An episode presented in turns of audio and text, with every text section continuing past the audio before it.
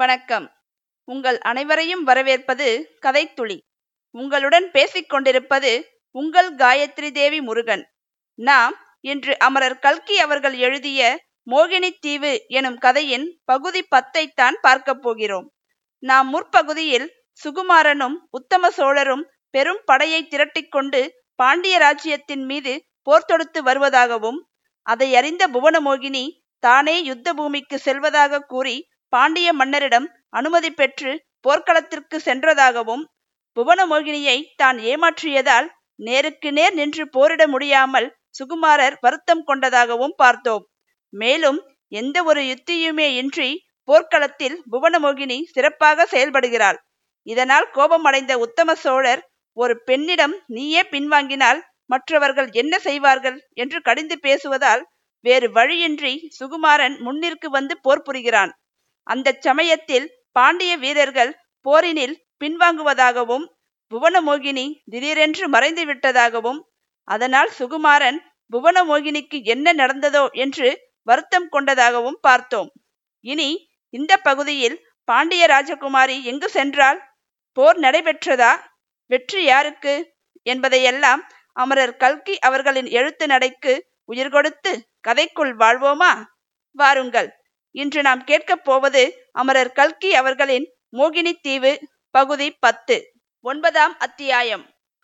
மோகினி தீவின் பெண்ணரசி இந்த இடத்தில் மறுபடியும் குறுக்கிட்டு கதையை தொடர்ந்தாள். பாண்டிய வீரர்கள் அப்படி பின்வாங்கியதற்கு காரணம் பராக்கிரம பாண்டியர் காலமாகிவிட்டார் என்ற செய்தி வந்ததுதான். அந்த செய்தி வருவதற்கு முன்பே புவனமோகினி தந்தையை கடைசி முறை தரிசிப்பதற்காக மதுரைக்கு விரைந்தோடினாள். மரணத் தருவாயிலிருந்த பராக்கிரம பாண்டியர் தம் அருமை குமாரியை கட்டி அணைத்து கொண்டு ஆசி கூறினார். அவள் செய்த குற்றத்தை மன்னித்து விட்டதாக தெரிவித்தார். அவள் வீரப்போர் புரிந்து பாண்டிய நாட்டின் கௌரவத்தை நிலைநாட்டியதை பாராட்டினார். இனிமேல் யுத்தத்தை நிறுத்திவிட்டு சோழர்களுடன் சமாதானம் செய்து கொள்ளும்படியும் புத்திமதி சொன்னார். நான் இறந்துவிட்ட பிறகு சோழர்கள் போர் செய்ய மாட்டார்கள். ஒரு அபலை பெண்ணோடு யுத்தம் செய்யும்படி அவ்வளவு தூரம் சோழகுலம் மானங்கெட்டு போய்விடவில்லை. அவர்கள் போரை நிறுத்த விரும்பினால் நீ அதற்கு மாறுதல் சொல்ல வேண்டாம் என்றார். கடைசியாக உனக்கு திருமணம் நடத்தி பார்க்க வேண்டும் என்ற என் மனோரதம் ஈடேறவில்லை. மீனாட்சி அம்மனுடைய அருளினால் நீ உன் மனதுக்குகந்த மணாளனை மணந்து இன்புற்று வாழ்வாய் என்று ஆசி கூறினார்.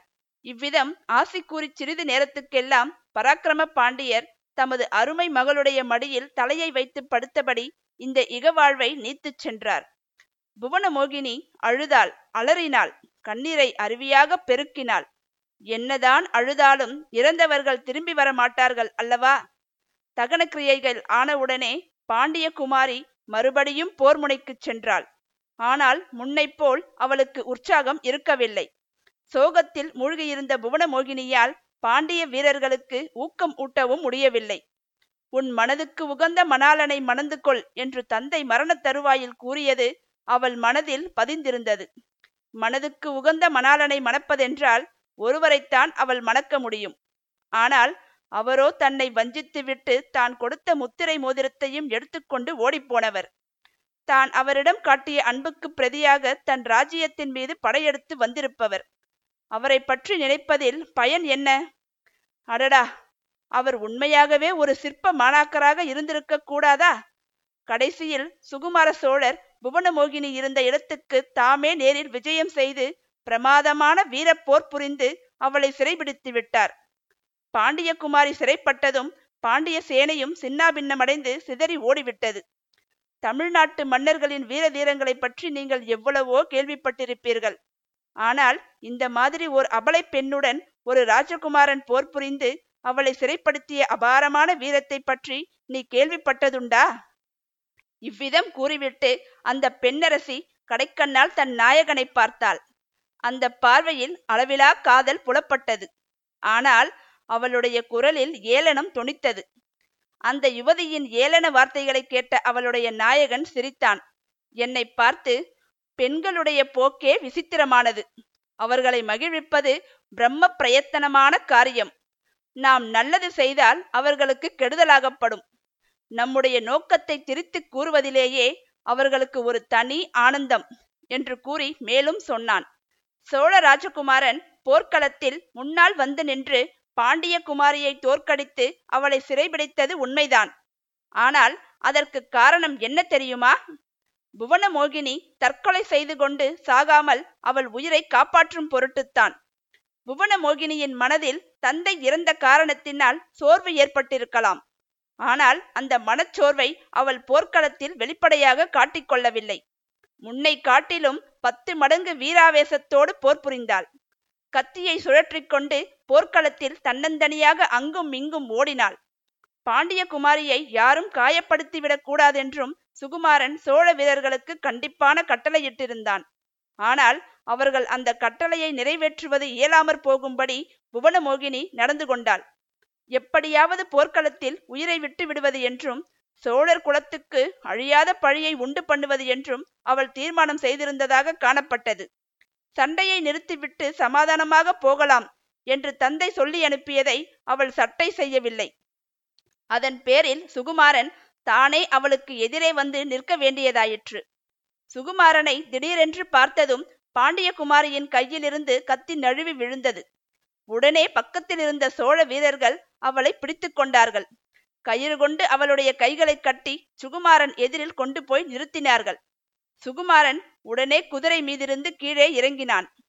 பாண்டிய குமாரிக்கு ஆறுதலான மொழிகளை சொல்ல வேண்டும் என்று கருதினான். ஆனால் மனதில் தோன்றிய ஆறுதல் மொழிகள் வாய் வழியாக வருவதற்கு மறுத்தன. புவனமோகினியின் கோலத்தைக் கண்டு அவன் கண்களில் கண்ணீர் ததும்பியது. அவள் தந்தையை இழந்து நிராதரவான நிலையில் இருப்பதை எண்ணி அவன் உள்ளம் உருகியது. ஆனால் ஆண் மக்களை விட பெண் மக்கள் பொதுவாக கல் நெஞ்சு படைத்தவர்கள் என்பதை அப்போது புவனமோகினி நிரூபித்தாள். சுகுமாரனை அவள் ஏறிட்டு பார்த்து ஐயா மதிவானரே செப்புச் சிலை செய்யும் வித்தையை சோழ மன்னரிடமிருந்து கற்றுக்கொண்டு விட்டீரோ?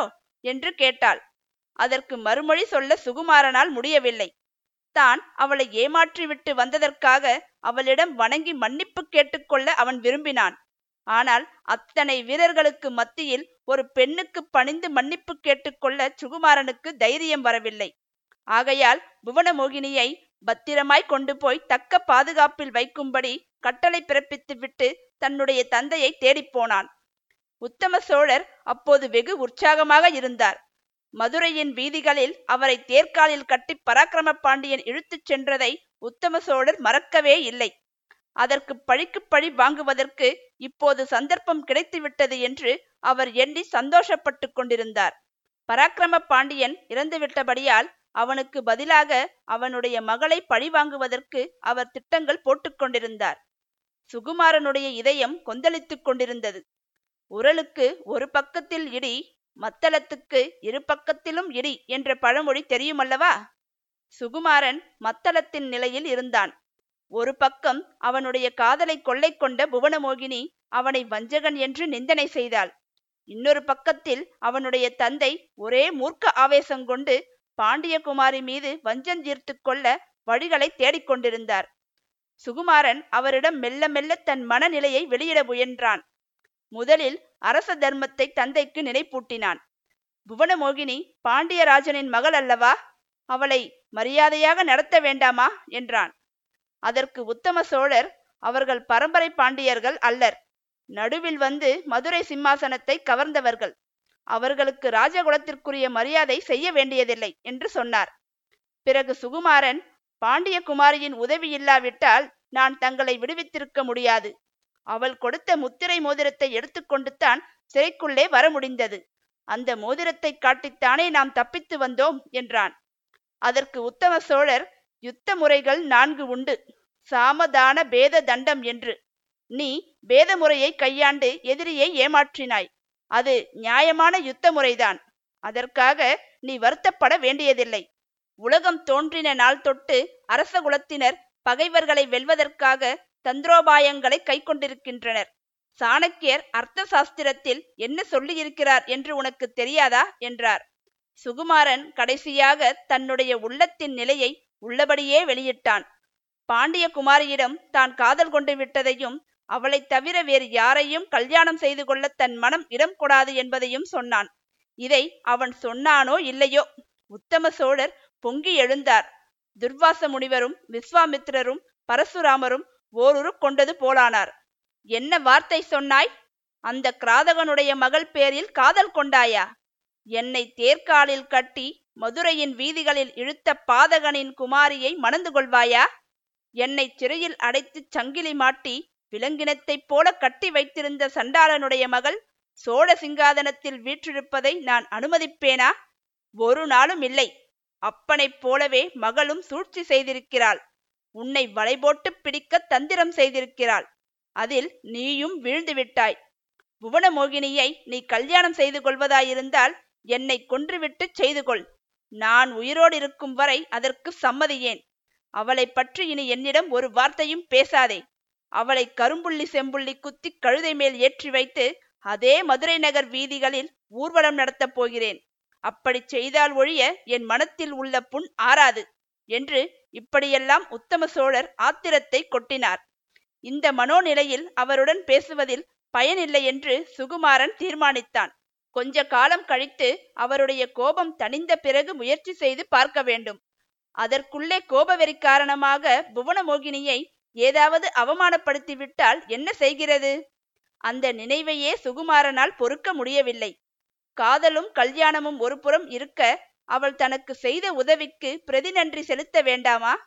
இவ்விதம் யோசித்ததில் கடைசியாக ஒரு வழி அவன் மனதில் தோன்றியது. சிறையிலிருந்து அவள் தப்பிப் போகும்படி செய்வது முதல் காரியம்.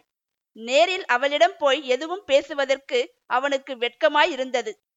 தன்னை பார்த்ததும் செப்பு விக்கிரகம் செய்யும் வித்தையை கற்றுக்கொண்டீரா?